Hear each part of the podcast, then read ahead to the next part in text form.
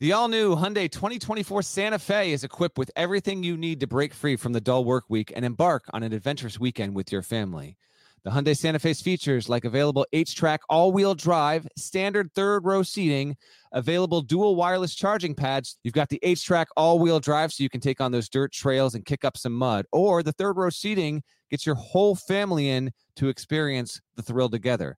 The dual wireless charging pads make sure that no one gets stuck in the great outdoors with a dead cell phone. Think about those adventurous activities you can do, like me taking a ski trip up with the family, maybe going on a camping expedition, anything and everything. Learn more about the all new Hyundai Santa Fe at HyundaiUSA.com. Call 562 314 4603 for complete details.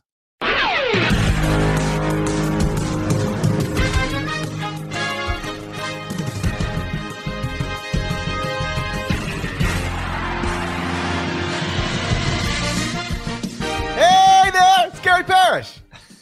Wednesday, March 30th, 2022. Welcome back to the CBS Sports Eye on College Basketball Podcast, where we sometimes discuss camel fighting, dodo birds, and leaky black. Matt Norlander is here with me. If you're watching live on YouTube, please smash the like button like you're Brandon Davies. You have consent.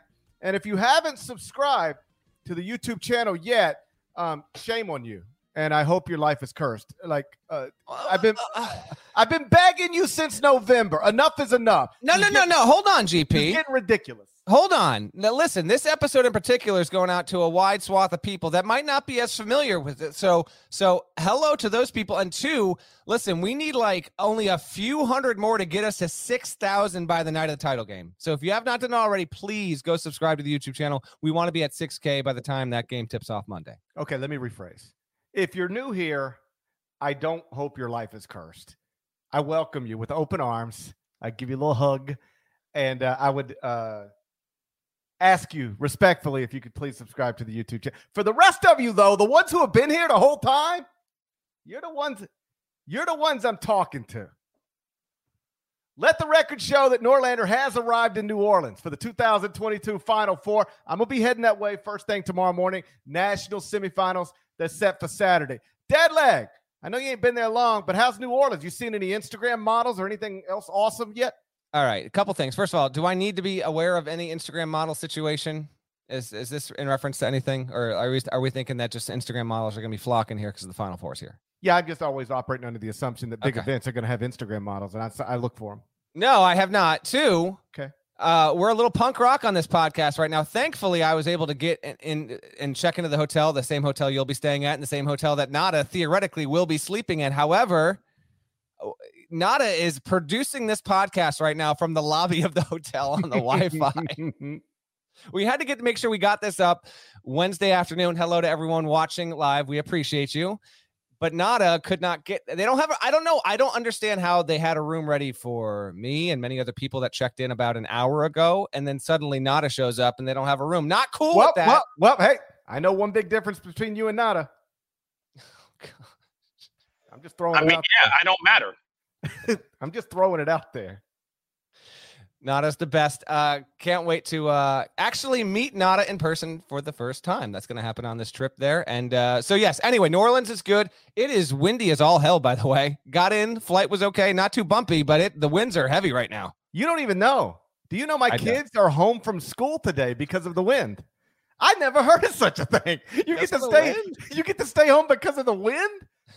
They like The wind. they texted us last night. They were like, when they were like, we're gonna let the kids out of school early, and I was like, let's just don't even make it. Like, I, it, uh, my my little guy's school's like 25 minutes from our house, and I'm like, we're not driving in 25 minutes to be in pre-K for for two hours and then coming and then got to go back and get him again. Just stay at home. So they, my little guy stayed at home all day today because of the wind.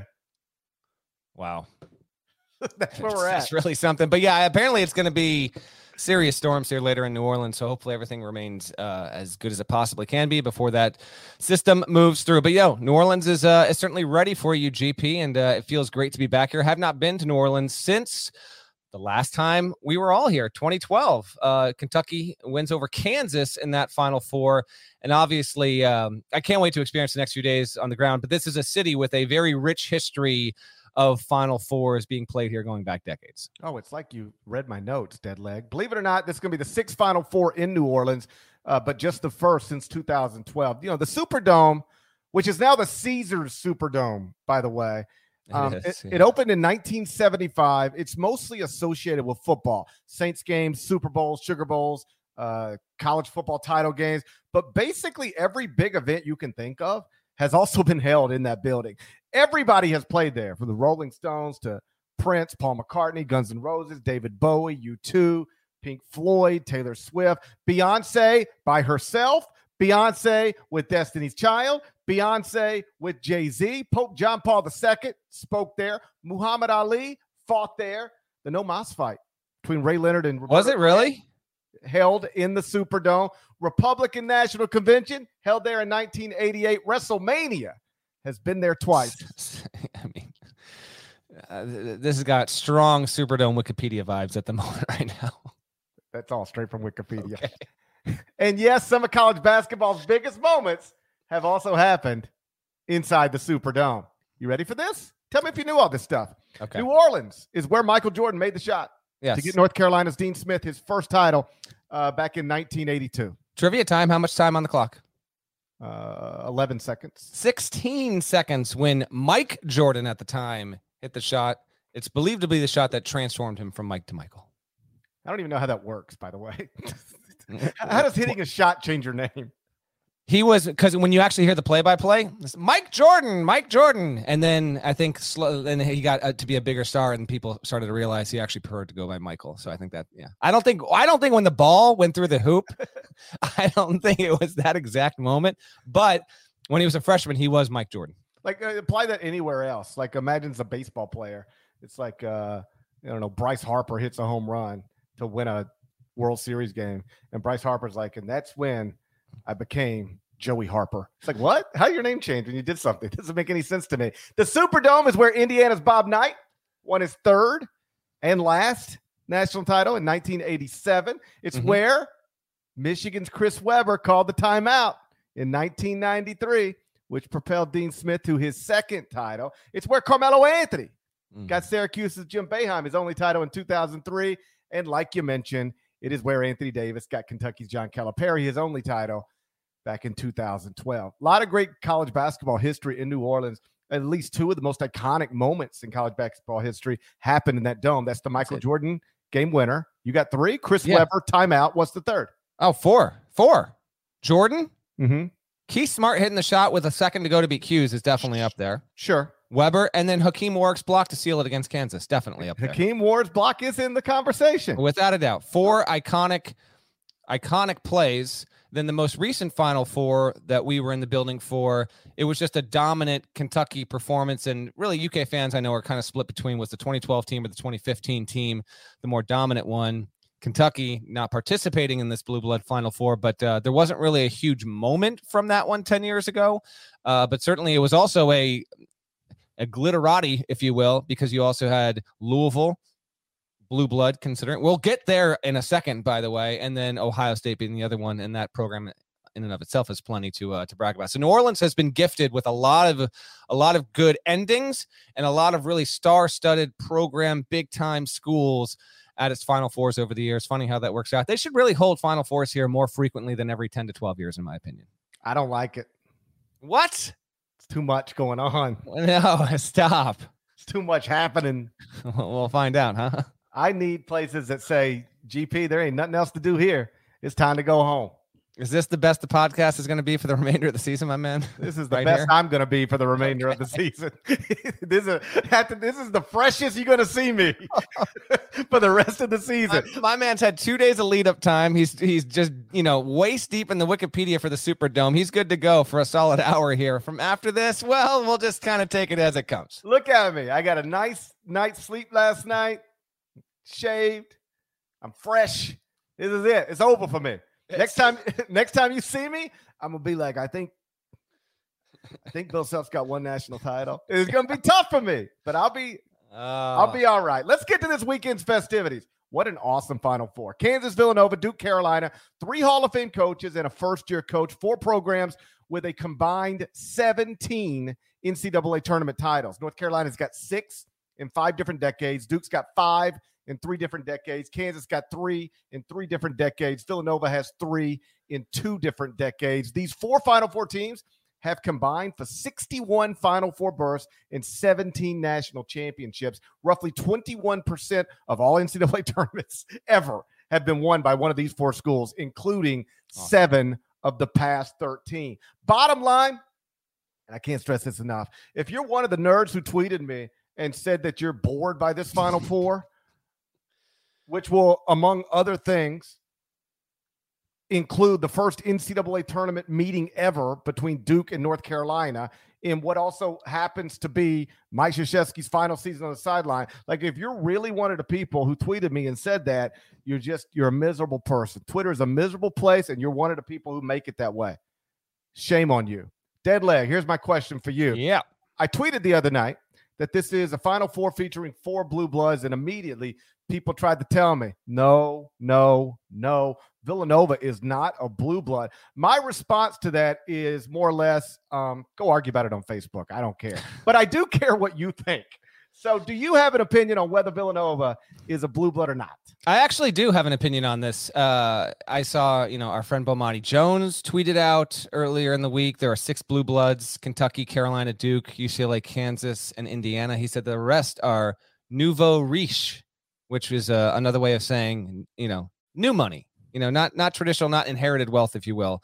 But I reject the premise here. And I think, and it's not just Bomani, but Bomani's obviously a, a, superstar in media and he knows what he's talking about and knows Duke Carolina college basketball altogether. But I do reject the premise that um, there was some sort of timeline that began back in like the 50s or 60s where these schools uh, were handed down this this title by the basketball gods and rings were carved out of lava from the mountains and the volcanoes and they're the only ones that's not how it works because you know what if podcasts existed in the year 1990 and we were talking about teams that were blue bloods, you know who would not be on that list? Duke did not have a national title at that point. It was a really, really good program. In fact, in some ways, in some ways, not always, this is an exact analogy here. Duke was a lot like Gonzaga to that point. It had been good for a very long time. It had not broken through. Mike Krzyzewski was not Coach K at that point. So my whole premise with this is when did we decide when the blue blood situation became those six specific schools? Why is there suddenly this cutoff and no one gets to join it? That's just frankly not how it is. Because you know what? UCLA wasn't awesome until John Wooden got there. There were no blue bloods in the year 1964, I guess. It has to start at some point, and so long as we don't, you know, kill off our planet, we're going to be playing the sport for hundreds and hundreds and hundreds of years. Do you mean to tell me 150 years from now, it's only going to be those six schools? Of course not. This will evolve and it will grow. So last year, I actually, or two years ago, when the dumbest pandemic of our lifetimes, never hit, seen one like this. Never seen one like this, dead leg. I spent an off season essentially researching a hundred plus programs and everything they had ever done. There weren't games to prepare for. Like we had a lot of free time, and we had content that we had to fill that machine. So I went about trying to figure out. All right, historically, from a statistical and an achievement standpoint what are the best programs in the history of men's college basketball? And so what I did was I combined a number of factors. And we talked about this on a podcast after I did it, but to refresh your memory, I assigned point values to certain things. And so the most was if you had NCAA tournament titles, but also Final Four appearances without a title. You also got points for that. Regular season titles, conference titles, Elite Eight runs, you know, NBA draft picks, NCAA tournament bids, wins over ranked teams, wins a week spent as a ranked team, all this stuff. Your total wins, your total losses, all of it went into a whole big pile. And I counted it up. And you know what? Here was the top 10 when I did that list. And I got plenty more coming on why Nova's a blue blood, by the way. Here was the top 10 then. Kentucky was one, Carolina was two, Duke was three, UCLA was four, Kansas was five, Louisville was six, Indiana was seven, UConn was eight, Villanova was nine, and Cincinnati was 10. I'm not going to stand here and make the case that Cincinnati is an absolute blue blood, but the other nine, yes. And in fact, if I actually applied the same exact formula and updated it with this season's results, Villanova would actually be ahead of UConn even before we know if it's going to win a national title or not. And even though right now UConn sits with one more national championship than Villanova. If you want to make a, a case against UConn, I kind of get it because once Jim Calhoun got there, he completely changed the program and it has been really, really good as of late. But uh, Villanova, I just don't think you have a case, man. Right now, Villanova, here's the deal. I think there's got to be a few different things that have to set the parameters for if you're a national championship blue blood level kind of program. One, it's how many Final Fours have you been to? Nova's been to seven. Carolina has the most with 21. Then you got UCLA, Kentucky, and Duke. You know, they're creeping up just a few behind 17 apiece. Kansas has 16.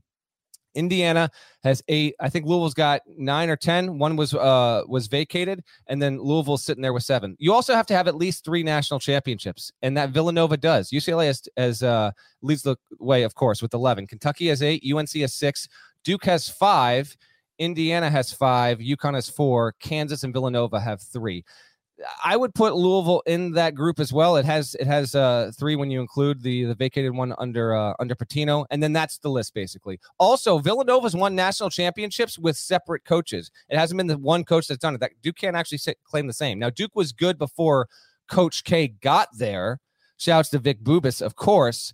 But this idea that you can't evolve and elevate to the blue blood conversation to me is just not accurate. Villanova is also ninth all time in NCAA tournament wins.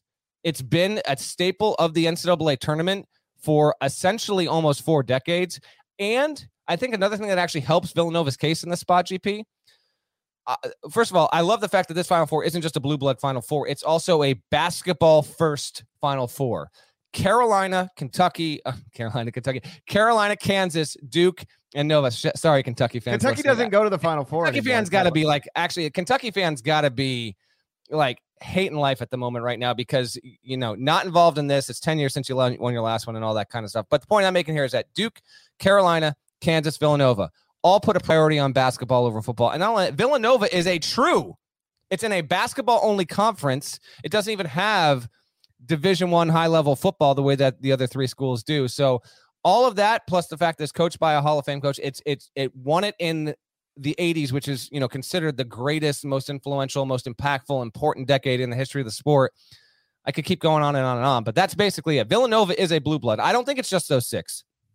Villanova seven i think louisville's in there for eight and then UConn to me is the one where it's like hmm what do we want to do with this? Now, it did win titles with separate coaches. Kevin Ollie did win a national championship with Calhoun's roster there. If UConn fans want to make the case, I'm certainly here to hear it. But Villanova's success, it, Villanova was also in the very first Final Four ever. So I don't want to hear this like they're late to the party. Literally, the first NCAA tournament.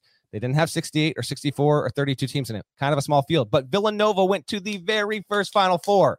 It made one in the 70s. It made one in the 80s. And then obviously it's had this run under Jay Wright. I don't think there's an argument against it. We don't have to have six traditional blue bloods, and that's the only one. Duke had to eventually get there, and it had to win to do it. And I think that Villanova has done it to this point. I actually think this Final Four appearance, GP, is really what solidifies it. It got to it again. A national championship. I already think the conversation's done, but then it's really, really, really done. And that's all I got. You sure? Vicini just texted me and said, "This is the longest you've ever talked on the podcast consecutively." so I'm shutting up. I, but I, I'm, I'm, frankly, like I'm, I, whatever. I'm just this idea that you can't be a, a, blue blood because you weren't this elite program before 1994. Who's who's deciding these arbitrary cutoffs? That's all. Yeah, I forfeited the right years ago to ever uh, get upset about somebody else talking too much. So, like, do your thing. Well, I, and last last thing, I was gonna write a column about this, but frankly, I, I, got a Coach K thing going up tomorrow. I just didn't have the time, so I, I did a U. I kind of saved it for the podcast, and so I had it. I had it. I had it all in the bucket, my man. For what it's worth, CBS and Turner sent out an email earlier today announcing some stuff, and uh, it was it was titled this way: Blue Bloods, Duke, Kansas, North Carolina, and Villanova to headline 2022 Division One Men's Basketball Final Four in New Orleans. So least the people putting together the press releases, they call him Villanova a blue blood. Three national titles, two different coaches, two different decades. Been in 16 of the past 17 NCAA tournaments. Conference championship in seven of the past nine seasons. Been operating at an extremely high level for most of the past 20 years. One definition I saw earlier today when I was looking for a definition for a blue blood as it pertains to sports is to, and this is a simple definition, but it said to have a track record of winning. Isn't a 20 year track record long enough. If so, I'd argue Villanova is a blue blood. And if Gonzaga ever gets a stupid national title, I'll start trying to make. It's going to be hard for Gonzaga to get into that if it's not in a power conference. And I and I, you know, whatever. We don't have to go down the Gonzaga route, but I there were there will people that will, will might actually literally die on that hill before they call Gonzaga blue blood. So, by the way, this will be just the second Final Four with two coaches with multiple national titles. That's a fact. Do you, do you know? I don't know. I can't. Do you know the other one? Trivia, Trivia time. time! What other Final Four had two coaches with multiple Final Fours? I mean, with multiple national championships. that's happened before. Yeah, that's that, that, that, that's almost a regular occurrence. What All other right. Final Four has had two coaches in it that had multiple national titles when they were coaching in it? You know what? You're not uh, I got it. it. I got not... it. I got it. You really it's got it. It's 2011 because no 2010 Duke won it. Damn it! It's not 2011. Uh, Just give me the decade. Hold on, I gotta think. Um, I'm all right. So first of all, I gotta go every Duke title. So just because K has five, so 91. It's Roy. Let me stop you. It's got Come on. With, Why aren't you let me talk through this? It's got nothing to do with Duke. I'm just fast forwarding. It's okay. So Duke is not involved whatsoever. Nope. Fine. Let me help you. Um, and the 91 wouldn't have applied anyway. Okay, so it's not. It's not Duke. Um, self doesn't have multi. Let's see here. Uh, 17. No. 18. Uh, no, because Jay didn't have to at that point. Um, he want you want a decade, my man. Multiple national championships. Dean didn't even get a second until the 90s. So 93, we're looking at 93, we're looking at Carolina. Uh, Michigan was a no. Um, uh, Let me help you. No, you're on the wrong path. Okay. Uh, and I'm not looking at the chat because the chat's probably put it in here already. So I want to get this organically. Um, uh, let's see, multiple titles. So, uh, how about this? Is is it is Wooden involved in this? No. Okay, I figured he wouldn't be because there weren't that many people that would have won a national championship multiple at that point. Um. All right, give me a hint. Damn it, I don't want to. I don't want to keep the listeners late. Nineteen fifties is where you need to go. Get the hell out of here, my man. So we're talking. We're ta- We're talking San Francisco. Nope. We're talking Ohio State. Nope. This is back when Kentucky used to win national titles. So this is Adolph Rupp, and then um, it is a man who has a building named after Bill Henderson. Him. Bill Henderson. Bill It should have been Bill Henderson. It's not. It's There's Bill a basketball Henderson. arena named after this guy. In the fifties, he coached. So, the, so Adolph Rupp had two at this and, point, and, and, and another thinking, coach in the Final Four had two at this point as well. He has a building named after him. Phog Allen? Nope. Didn't think so. Same conference though. Same comp. I got. I feel like I. Dick Harp. It's not Dick Harp. Bill Henderson, Dick Harp, Phog Allen. I'm striking out. Oh man. Uh, who else we got in the Big 12? Hold on, let me go through this. Not Oklahoma. Oh, uh, uh, freaking A, man. Uh, Hank Iba. That's right. Henry Hank Iba. Iba. Okay. Adolph Rupp had two. Henry wow, Iba had that's, two. That's sneaky good. That that that trivia question is sneaky good. How about that? And Adolph Rupp ended up Kentucky won the title that year, so Rupp got his third title oh, that God. year. I just saw the chat. Everyone's saying Iba. Uh, so yeah. Mike Krzyzewski, by the way, if you're into this kind of stuff, is trying to become just the second coach to win seven NCAA tournament titles. Jay Wright trying to become just the seventh coach to win at least three. The other coaches with at least three right now, John Wooden's got 10. Coach K's got five. Adolph Rupp finished with four. Roy Williams, Jim Calhoun, Bob Knight got three each. Bill Self trying to become just the 16th coach to win at least two national titles. So, listen, a lot of people have one, including Kevin Ollie. Uh, only 15 people have two, and only six people have three. So Jay Wright, if he were able to do this, would put himself into a really small category that would include only him, John Wooden, Mike Krzyzewski, Adolph Rupp, Roy Williams, Jim Calhoun, and Bob Knight. I said this on the radio Tuesday. Jay Wright's a Hall of Fame coach and a legendary coach. If he if we are talking in the wee hours of Tuesday morning about this podcast, GP, about Villanova having won, Jay Wright is a coaching immortal. You get to three, that's coaching immortality. I mean, and it could be three in a six year span. In a six tournament span, yes. Six tournament span. I hate that. I know, I know. I almost didn't say it because I know you hate it. No, I'm- but like we had to, we have to rephrase Yeah, yeah. everything we say because of the stupid pandemic. that's right. That's right. So frustrating. But he's he's he's knocking on the door of it. There's there's no doubt about it. It's uh, wild. And and if it's Carolina, then come on now. Hubert Davis is the first one to win a national championship in his first year as a head coach. That's got to be the case. Steve Fisher. Does that count? He, he, he was coaching for the first time and won an. He didn't coach the whole season though. He coached the end of it. He did coach the end of it. That's, oh, that's almost as annoying as as the pandemic ruined the, the streak of the years. Actually, to be frank, Steve Fisher should have been coaching from the start of that season or just not coached at all. Um, yeah, I mean, there's like, uh, there's a, it's an awesome Final Four. If you don't think so, you're a weirdo. We'll talk about each national semifinal next, but first, come on, please be ready. A word from our sponsors. Are you looking for a new basketball shoe? If so, this is Gary Parrish here to tell you that the New Balance Two Way V4 features the groundbreaking use of fuel cell technology with fresh foam, creating the ultimate combination of rebound and cushioning. Every step feels explosive and dynamic, and the upper construction features a lightweight textile that's supportive and breathable. So whether you're hitting the clutch shot or locking down the opposition, the Two Way V4 gives you the tools to play at a high level. Learn more and purchase the two way at newbalance.com. Robert Half research indicates 9 out of 10 hiring managers are having difficulty hiring. If you have open roles, chances are you're feeling this too. That's why you need Robert Half. Our specialized recruiting professionals engage with our proprietary AI to connect businesses of all sizes with highly skilled talent in finance and accounting, technology, marketing and creative, legal, and administrative and customer support. At Robert Half, we know talent. Visit RobertHalf.com today. So let's get into the actual Final Four games. We'll take them in the order that they're going to be played Saturday, 6.09 p.m. Eastern, Kansas, Villanova, TBS, KU, four and a half point favorite, totals 133. Dead leg, I believe. Feel free to correct me if I'm wrong, but I Mm. believe on CBS Sports HQ earlier this week, you said you were picking Kansas, but Yeah. that you might change your mind as the week progresses. The week has progressed. Have you changed your mind? I, ha- I have not yet, but I still I maintain the right until Friday to change to change my mind. Um, right here, right now, I'm still going to go with Kansas.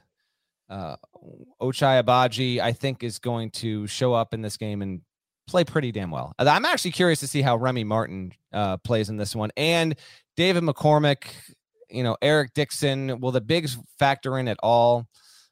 I don't really know. Um, I, I love the fact that this is a wonderful matchup from a coaching perspective. Not that just Bill Self and Jay Wright are incredible coaches, but from a tactician standpoint, they're also very, very good. Um, and you know, they also have have certainly different styles. Uh, so to this point, Kansas has, you know, we talked about this on the pre- previous podcast, but it's it's gotten uh, a few breaks while Villanova's, you know, to a certain extent had to, you know, do this the hard way uh, to a certain extent. And now it doesn't have Justin Moore. But as I also said on HQ, and I think I did say it on the podcast, I don't want to repeat myself too much, but I 100% believe it. Um, I think that Villanova is as best equipped to overcome a significant injury as any team, if not more than any other team. I, you know, I, I think if you think that Villanova doesn't have a chance to win this game because Justin Moore's not playing, you're not giving that program and Jay Wright and those players enough credit. It's not unthinkable, to be honest. And and if you wanted to make a case that Villanova has a better chance to beat Kansas than Carolina does to beat Duke, I'm here to listen to your case. I'm not saying that's absolutely the scenario, but I'm here to listen to your case if you think that it is actually, you know, what's on the table that Villanova can can beat Kansas much more uh, easily or more likely than UNC coming back um, and knocking off Duke there. So I will I will take Kansas to win in this one as of now. I would I, as we sit here. What's our number? Four and a half. What's this number? Four and a half. It is. I, I'll take. I would take Villanova to cover, my man. I think it's just it's just close enough. These teams did meet on this stage four years ago. Do you remember? Not specifically, but I'm aware that that happened. So the reason why I particularly remember this is this was the second game of the. okay. What? no, just the way you said it. Um, so Kansas and Oklahoma uh were th- was the second game of that national semifinal. Remember, Michigan beat Loyola in the first game, and I think I went to like the Loyola locker room and got stuff um for a column. I can't remember, but anyway, I was in there late, and so I actually by the time I was walking back out to my seat, I actually left and was walking pretty much parallel to Bill Self as he was getting ready to go out and play against Villanova, and he had you know he had you know the head coach always goes out last, so he walked out by himself solo, and he had you know he was like. Was, he was like, "Hey Matt," I was like, "Hey Bill, you ready for this?" He's like, "Oh hell, oh hell yeah!"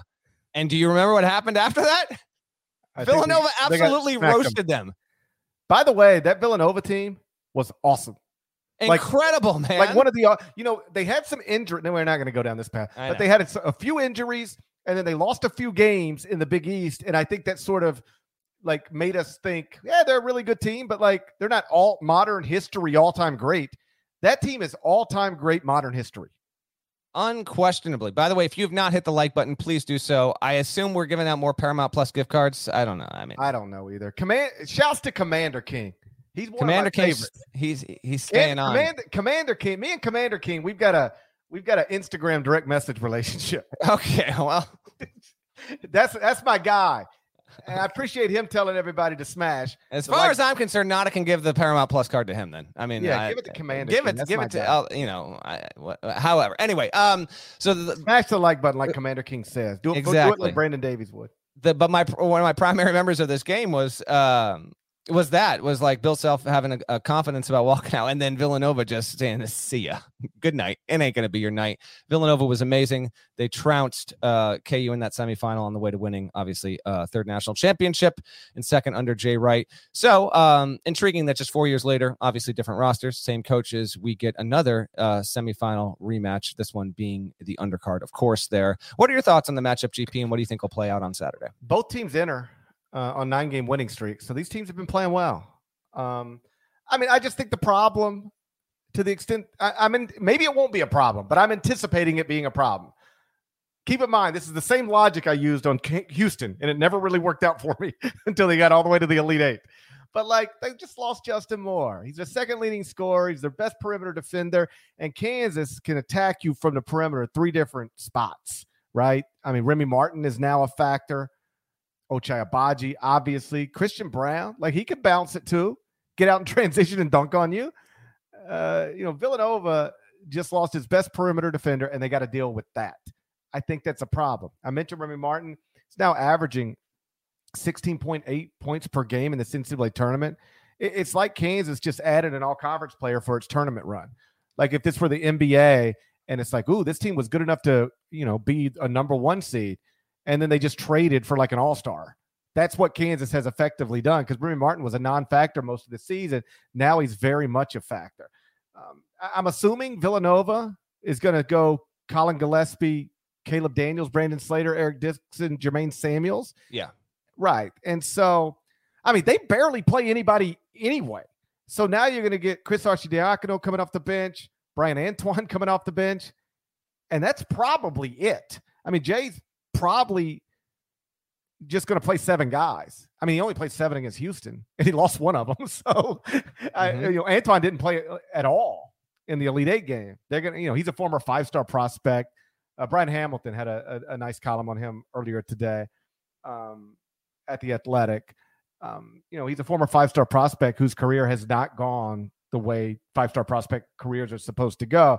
But perhaps this will be his shot because he's going to have, whether he's ready or not, he's going to have to get in this game at, at, at Yeah. some point um, because Villanova was already, you know, playing a, a a limited, uh, a, a, a, a short rotation. And now one of those guys, one of the key guys, is is no longer a part of it. Um, you know, Villanova, they don't have anybody in the front court taller than six eight. McCormack six ten, Jalen Wilson six eight. I mean, Kansas is bigger and deeper. Now that sounds dirty, but it's true.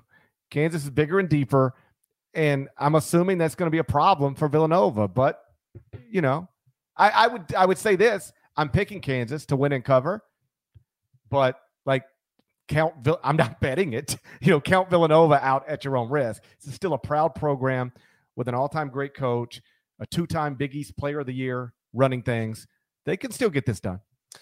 They can. I, you know, a couple things on this game before we move on to the headliner. One, I you know, I understand that Duke and Carolina is and should and will be getting much more attention uh, than this game. I love this matchup. I actually really, really like this game. This is a one. The, the fact that Villanova, Kansas is the appetizer is incredible and speaks to the strength and appeal of this Final Four overall because Villanova also of the four schools here, it's the one that's really doesn't, you know, I understand why Duke has a hateable quality and has for so long. I understand why Carolina does just as much. And and there are people outside of even the Duke fan base who will say that because Carolina, yes, it is it has a case as the greatest program in the history of sport, right there with Kentucky, as far as I'm concerned. And That's what the research uh, bore out that I mentioned about 20 minutes ago.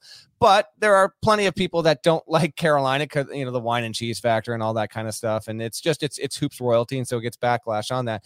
And then Kansas, similarly, for actually for a number of of different reasons with Kansas. Um, one of them being like, you know, Kansas has long been so damn good that when you are that good in your conference for a, for just year and decade and decade and decade, it will, you know, really give rise to people that get sick of you. I get all that, and then, uh, frankly, the the Kansas connection to the FBI scandal, where the weird backdrop to all this is that once this season's over, like I fully anticipate Kansas to get absolutely slammed by the NCAA. Yeah, oh, oh, oh like, by the way, coming. Like Kansas might win the national championship and they'd be banned from the 2022 NCAA 23 NCAA yes. tournament. That's like very much on the table. In fact, some people would say it's more likely than not.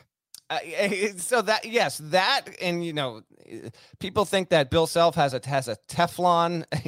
I'm just telling you that that reputation. I think will be going by the wayside because I do anticipate like he'll, he'll they'll fight it, but I think that Bill Self is staring down a significant suspension whenever that punishment does come down. You know, so for all those reasons, Kansas obviously has uh has its own enemies there. Villanova, like what? What like what is there not to like about Villanova? Can anyone like they they were in a conference. Then they had to break off with the Catholic Seven to reform and keep the Big East name. They won as an underdog. They're still the lowest seeded program ever to win a national championship. They're the only program that can really claim to have quasi Cinderella status in a power conference while winning a national championship, which is what they did obviously in 85 when they beat Georgetown there. Jay Wright's as uh, approachable and likable of a of a coach in a power conference that the sport has, period. So you know, for the Villanova sect, I, I think it's the one that uh, the true people that are going to watch this game that don't have a, a vested interest in like they want to see Coach K go out on top, or they'd love to see Carolina be able to do this in Hubert Davis's first season, or you're or you're a fan of any of these programs or Kansas. I feel like Villanova is actually weirdly the people's favorite in this one because again, there also is the feeling that it's like, is it a blue blood? Is it a not? And like maybe they get maybe winning one more, whatever. But there is that factor to it. So I love I love this matchup. I think it has a great chance of being a really good really close game, and not really knowing who's going to wind up stepping up in that moment. And the other aspect of this game, and I'll just be quick on this, and we'll have another podcast before the game's tip. Um, but and maybe I go deeper on on it on that one. I just wonder if the Remy Martin experience like shows up in a good way or a not so good way. Parrish. He's been quite good over the course of four games. And the man uh, certainly has had his uh, amazing moments, tantalizing moments, frustrating moments over his career, just in terms of what he's done uh, at Arizona State and at Kansas. How he's used, deployed, and how many shots he gets up for good or for bad, I also think is, is the true X factor in this matchup. So we're both taking Kansas to win the game. I'm taking Kansas to cover. You're taking Villanova plus the points. Put that in the final four and one. There we before go. We, before we get to Duke Carolina, let me remind you that the inaugural HBCU All Star Game. is going to tip off uh, this weekend, this Sunday on CBS and Paramount Plus. You can catch some of the nation's best HBCU men's basketball players as they go head to head. Going to be 4 p.m. Eastern. Make sure to tune in early for the HBCU All Star pregame show. That's going to start at 3:30 Eastern, 2:30 Central, 3:30 Eastern on CBS. It's America's most watched network. The second game on Saturday is going to tip at approximately 8:50 p.m. Eastern on TBS. It's the headliner, Duke Carolina for the first time ever in the NCAA tournament. Deadleg, are you brave enough? Are you brave enough to pick North Carolina? I'm certainly brave enough. I don't know if I'm stupid enough. That's you the think question. it would be stupid to pick North Carolina? No, no, I'm just having a little fun here. That is. Uh, listen, we are the first college basketball podcast that ever went to video. All right. And we are the college basketball podcast that broke the news that this is Mike Krzyzewski's final season. All right. We're also one of the few college, we might be the only college basketball podcast willing to talk about this game. Like it doesn't feel like this game is getting any attention right now. It's Wednesday of Final Four week. It's about damn time we talked about Duke versus North Carolina. Question for you. Mm. Who is better served right now? Who's better served by the result that happened in the last game at Cameron? Which team? Duke. Why? Because if what happened in Cameron didn't happen in Cameron, Duke would be 2 and 0 against North Carolina. And um, at, at, risk of maybe saying we've already beat this team twice, um, you know, w- we're going to handle this again. No problem. Um, but Carolina not only beating Duke at Cameron, but smacking them around. Uh, I, I think Duke will now be more focused than they could possibly otherwise be. Um, this is a game they wanted in the ACC tournament and then didn't get it, mm-hmm. but they wanted it. Uh, Paolo Banchero, and we talked about this on a previous podcast. I can't remember if it was with you or with uh, Kyle Boone, Strongjaw, maybe David Cobb, but like you never see this, you know, in a tournament setting. You know, a sideline reporter at the end of the game might might ask, "So it's either this or that what do you prefer? And they say, yeah, we're just focused on us. We just we're just happy that we're good there, and uh, we look forward to playing. And Paolo was like, North Carolina, we want North Carolina. I loved it. I loved it too. And then Virginia Tech beat North Carolina, and we didn't get that game. So I don't know if you saw it. Um, I did, and I love this even more. It was great. Tracy Wolfson, the great Tracy Wolfson. Uh, so Duke wins its Elite Eight game over Arkansas, and Tracy says, "Hey, I got to ask." Um, you know, it's uh, North Carolina St. Peter's in the Elite Eight. Who would you rather play? And he said, You're not going to get me this time. And went from there, which yeah. I thought was perfect. But clearly, they wanted North Carolina, and now they get North Carolina, and I think they'll be focused for it. Could they be too focused, too hype? I mean, maybe, but this is the final four. You're going to be too hype anyway.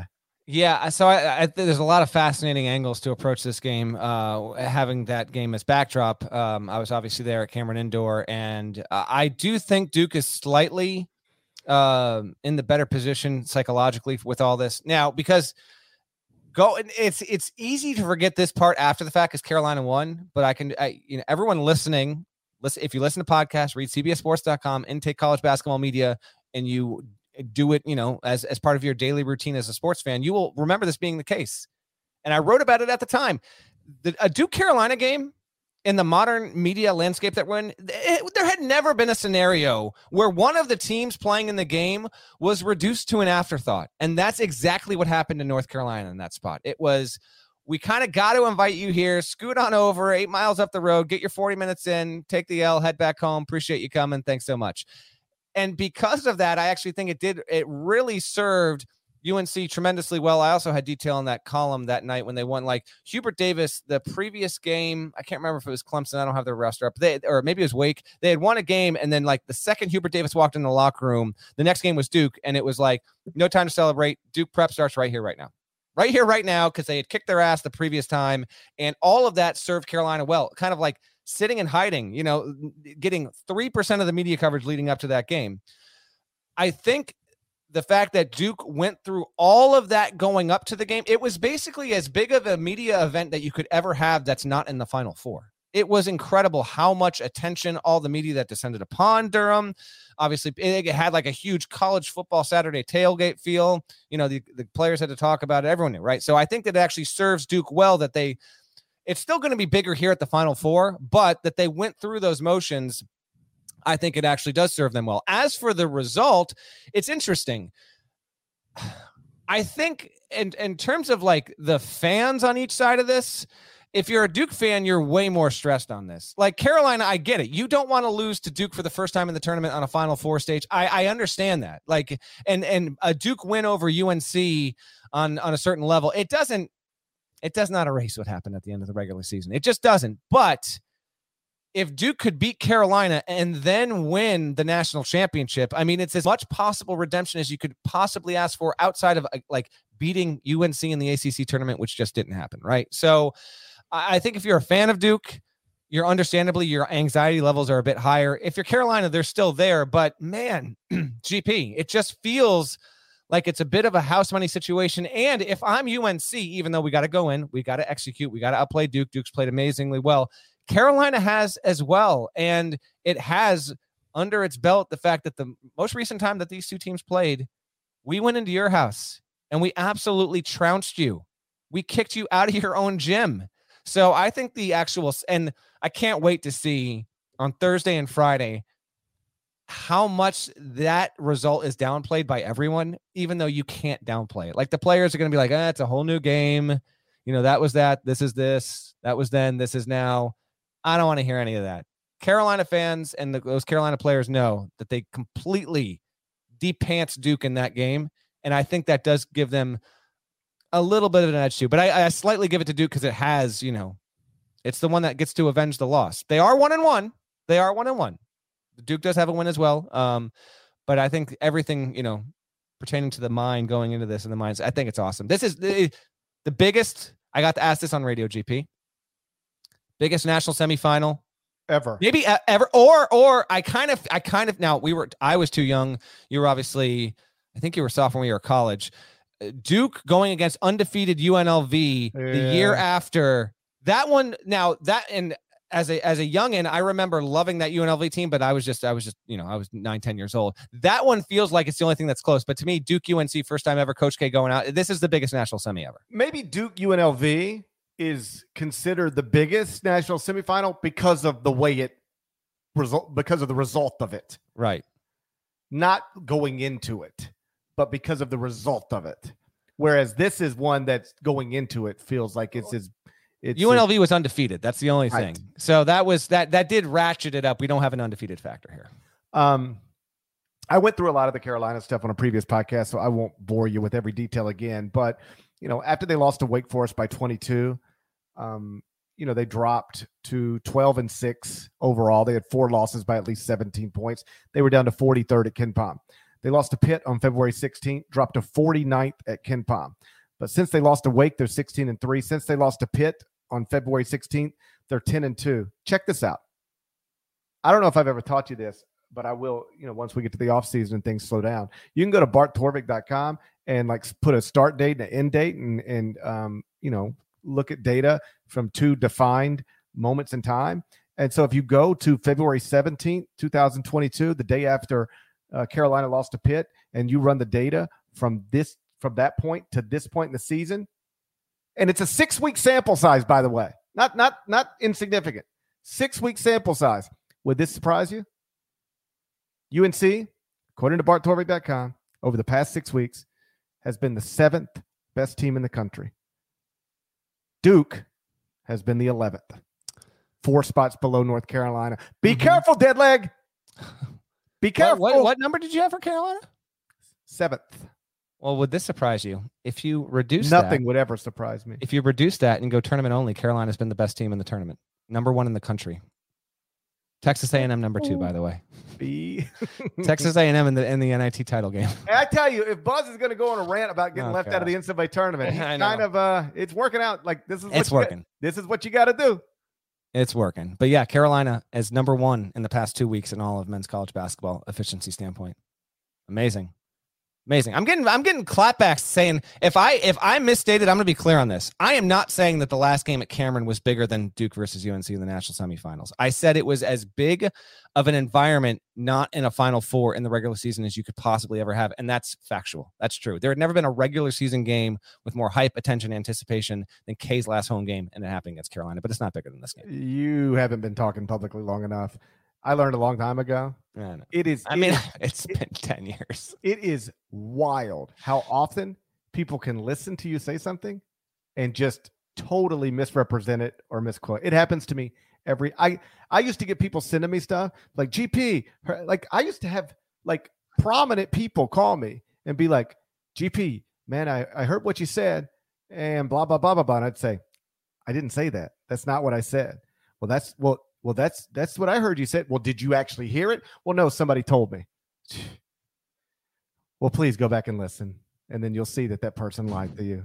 Not intentionally, so maybe it wasn't a lie, but they misrepresented the point that I was making.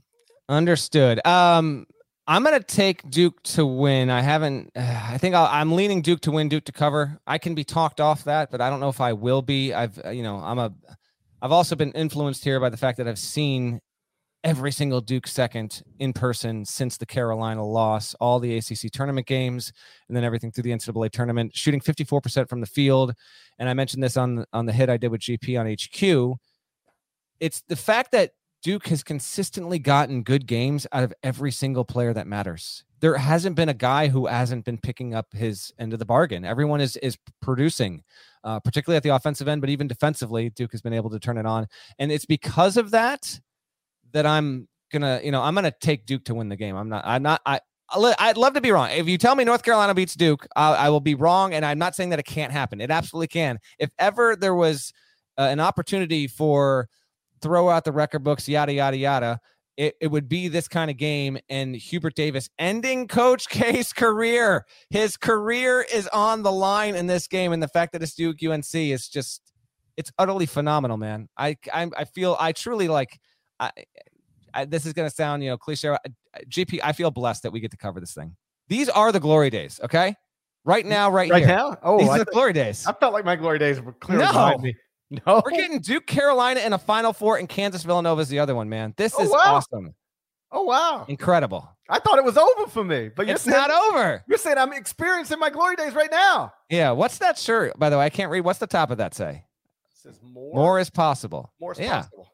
That's and at this Final Four, more is very much possible there. Very much possible. So I will take Duke to win. Again, we'll break down some more of this. Hey, maybe I changed my mind before Saturday. I don't think I'm changing it on this, but I do wonder if, you know, because Duke's going to be overwhelmingly picked to win. I'll be interested to see who does pick Carolina straight up, straight up to win this one, uh, because UNC will obviously have plenty of motivation to prove the haters and the doubters wrong yet again.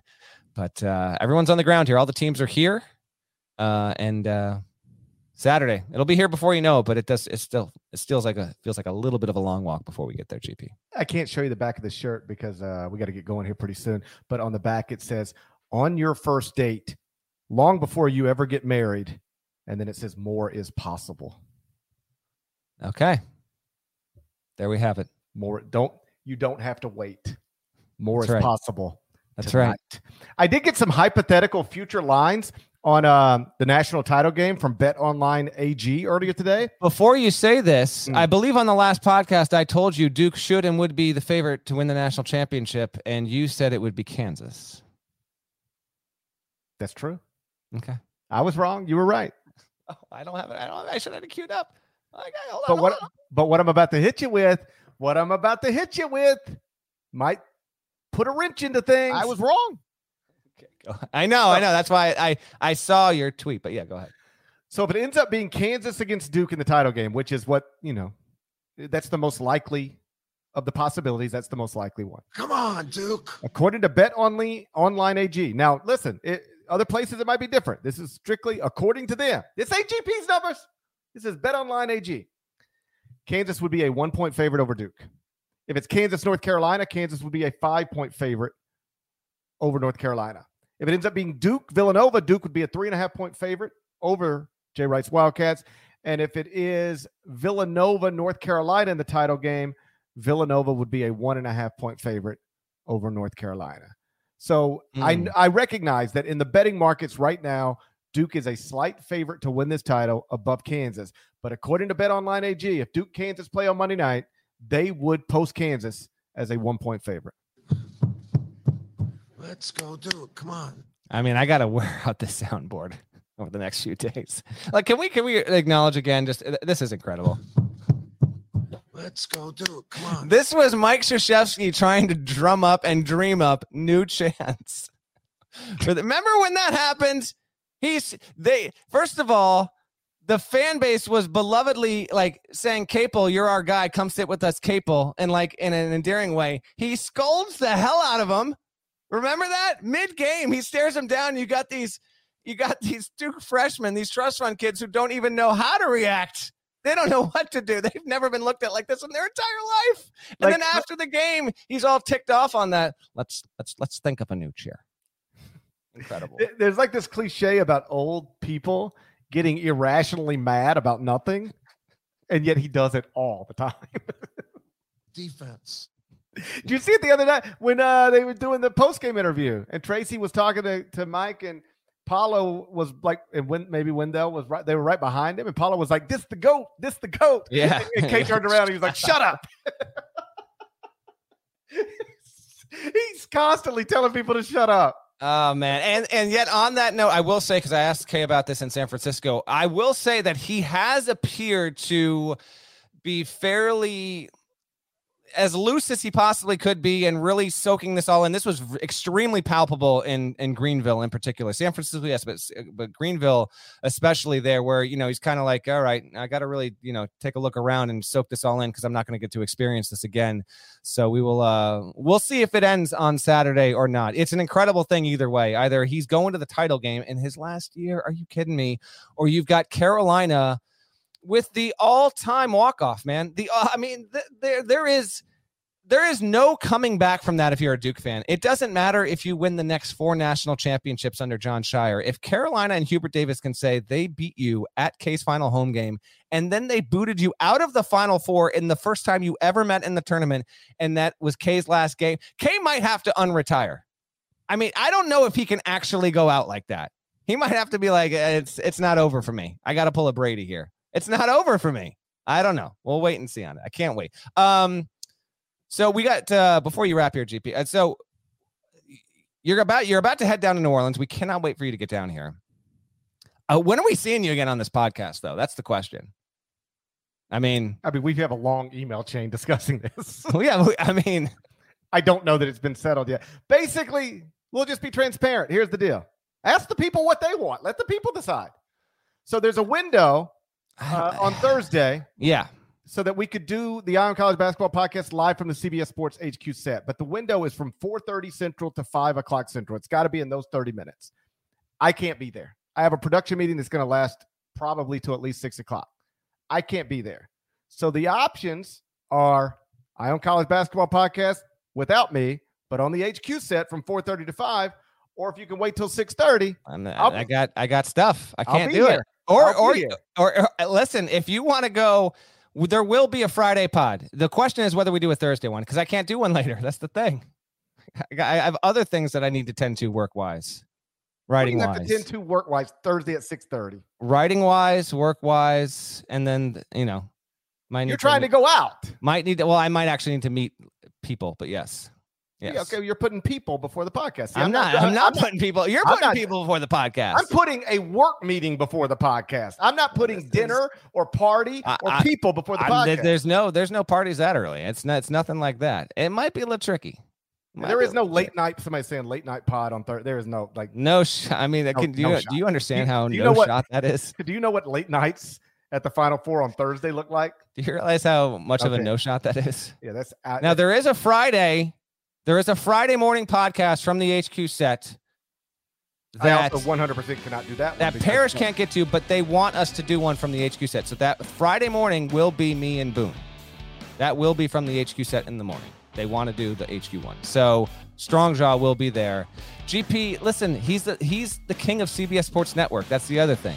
There's a lot of stuff going on right now. Who who had who had odds on Norlander saying he can't do the pod at 6:30 because he's got to get to the bar? I, that's not where I'm going. That sounds like something I would Not say. what I'm doing. It's not what I'm doing. But there are there are there are things to tend to. It might it's, Oh, that might be a tough to swing. to, Things to tend to. I've got things to tend to. Uh, all right, here's the deal. We might have we we also covered a lot here, and if this is the first time you're listening to the pod, you're catching us in normal form. I won't even say this is rare form. We'll have a maybe on a Thursday pod. You'll definitely get a Friday pod. That's 100% happening. And then, you know, we'll have Saturday reaction, Sunday. We got plenty of these coming you, but Thursday might just be a bit trickier than we thought. Shouts to Devin Downey. Shouts to Chester, South Carolina. Shouts to Wendell Mitchell, 6'3 legend, averaged 2.9 points, 25 games for Baylor in the 2016-17 season, then transferred to Texas A&M. Shouts to Larnell. Thank you guys once again for listening now College Basketball Podcast in the middle of the dumbest pandemic of my lifetime. Woo! I never seen one. I got like- one more thing before we get out of here. This will be Good. fast. I Make wanted to bring this up. Radio.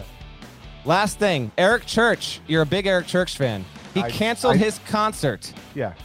I'm aware that Eric Jer- Eric Church exists. I'm not a fan. Huge, I mean, huge church guy here, no doubt about it. In all facets, GP. Um, I got to give a shout to Darren Vaught. He said the most North Carolina thing about this is the fact that Eric Church went to App State and he's canceling his concert for Duke Carolina, which speaks to the very nature of that rivalry. But I, at least, music guy, wanted to bring it up because it is actually kind of wild. Dude's a massively successful music star and is not playing a show because he's got to watch Duke Carolina. That's kind of wild. He was supposed to play in San Antonio Saturday night, and he just said, "You know what? We're canceling the show."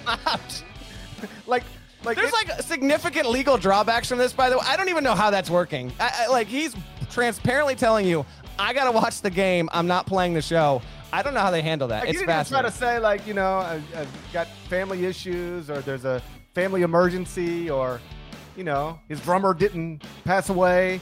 He just said I'm gonna go watch a basketball game in New Orleans. I love that energy though. I absolutely love it. You, Uh, If you're not subscribed, please go subscribe anywhere you subscribe to podcasts, including Apple Podcasts and Spotify. Five stars, nice review. Don't ever forget.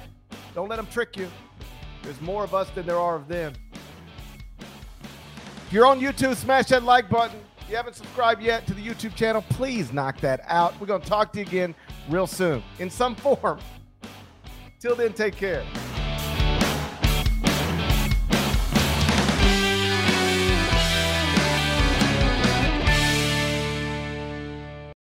You can now relive the best moments of the UEFA Champions League 24 7. The UEFA Champions League channel is a new 24 hour streaming channel serving non-stop goals, highlights, and full match replays from the world's most prestigious club competition. Reminisce on your favorite moments, legendary players, and brilliant goals with the UEFA Champions League channel, streaming around the clock on Pluto TV and the CBS Sports app.